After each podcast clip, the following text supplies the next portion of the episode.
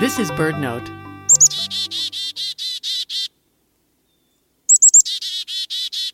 An adult black capped chickadee flies in toward its nest, carrying a beakful of fresh insects.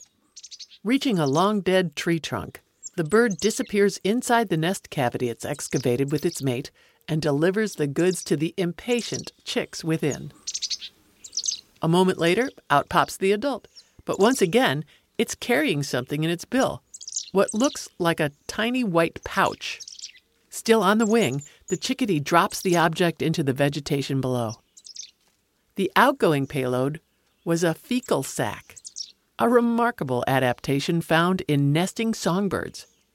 Nestlings, often within seconds of being fed by the adult, excrete waste in tidy little sacs with a gelatinous outer coating. The dutiful parent now switches tasks from meal delivery to waste management. By dropping the sac a safe distance from the nest, the birds tidy the nest while discarding clues a predator might use to detect vulnerable nestlings.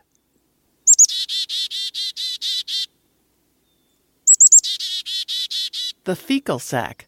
For anyone who's ever changed a diaper, it's a simple solution we can only marvel at. For BirdNote, I'm Mary McCann.